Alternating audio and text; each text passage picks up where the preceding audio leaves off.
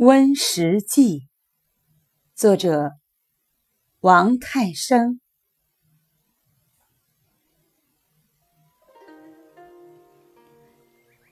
与人一样，食物也有性格，或内敛安静，或奔放张扬。安静的食物性淡，张扬的食物性炽。安静的食物波澜不惊，张扬的食物热烈如火。冬日温食，首先想到温干丝，一碟五味干丝，丝细如缕，佐料有姜丝、香菜、花生米、麻油。它平时就是温凉茶转，冬日吃时稍稍显凉，伤脾胃。细心的店家就将一碟干丝置于一口黄铜长口小平锅之上，下注开水，让热气袅袅上升，温润干丝，食物就渐渐有了一丝温热。热水温干丝，让干丝不再凉。这样吃时，添了一份雅致，一份闲情。当然，这样的温食，前提是天气不能极寒，如果冰天雪地，则突然也。犹如重温一段搁置太久的感情。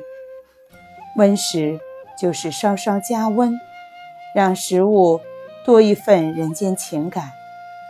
这种情感是暖的，暖口才能既暖心又暖胃。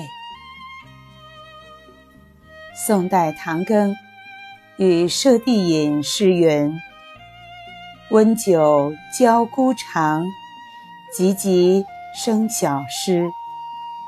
酒有了温度，心情也好了许多，于是便有作诗的雅兴，诗随酒温而发。从前我看到外祖父冬日温酒，他将一盅酒置于青瓷大花碗中烫，热气浸酒，酒液散发出淡雅的清香。这种清香的玉液在冬日与人亲近，寒夜小屋，这也是饮酒的真趣。温而不热，这是一个渐进的过程，与体温相贴近，彼此接受。温食而不改变食物的原味，是这件事情的本意或真谛。我们对食物有太多的改变，这使食物不再是它原有的味道，失去它的真趣。温食不是这样，它是让食物的味道保留，分子结构不遭破坏，让食物的味道在原来的基础上大放异彩。温食的另一种境界是几个朋友围炉吃火锅，食材本身是凉的，放在沸水里煮，经过沸水烫灼的食物沾着热气，温暖肠胃。若冷凉的食物有了温度，几个朋友就在一起，天南地北，海阔天空，血液也就渐渐有了温度。在韩市常出入的小酒馆里，每天有各式小人物，从食物和酒中摄取温度。温热的食物穿过肠胃，穿过心中的荒原，穿过你我之间的距离，而使手足温热，额头冒着热气。这是最朴素本真的百姓生活。古人围炉做什么？清代王永斌在《围炉夜话》中说：寒夜围炉，田家父子之乐也。故钩灯作对，或默默然无一言，或熙熙然言非所宜言，皆无所谓乐。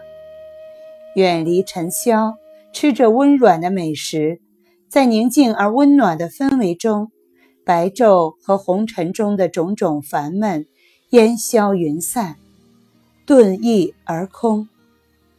200多年前，一个寒冷的冬夜，郑板桥的家中来了客人，主人捧出一碗炒米，倒入开水冲泡后，捧到客人面前。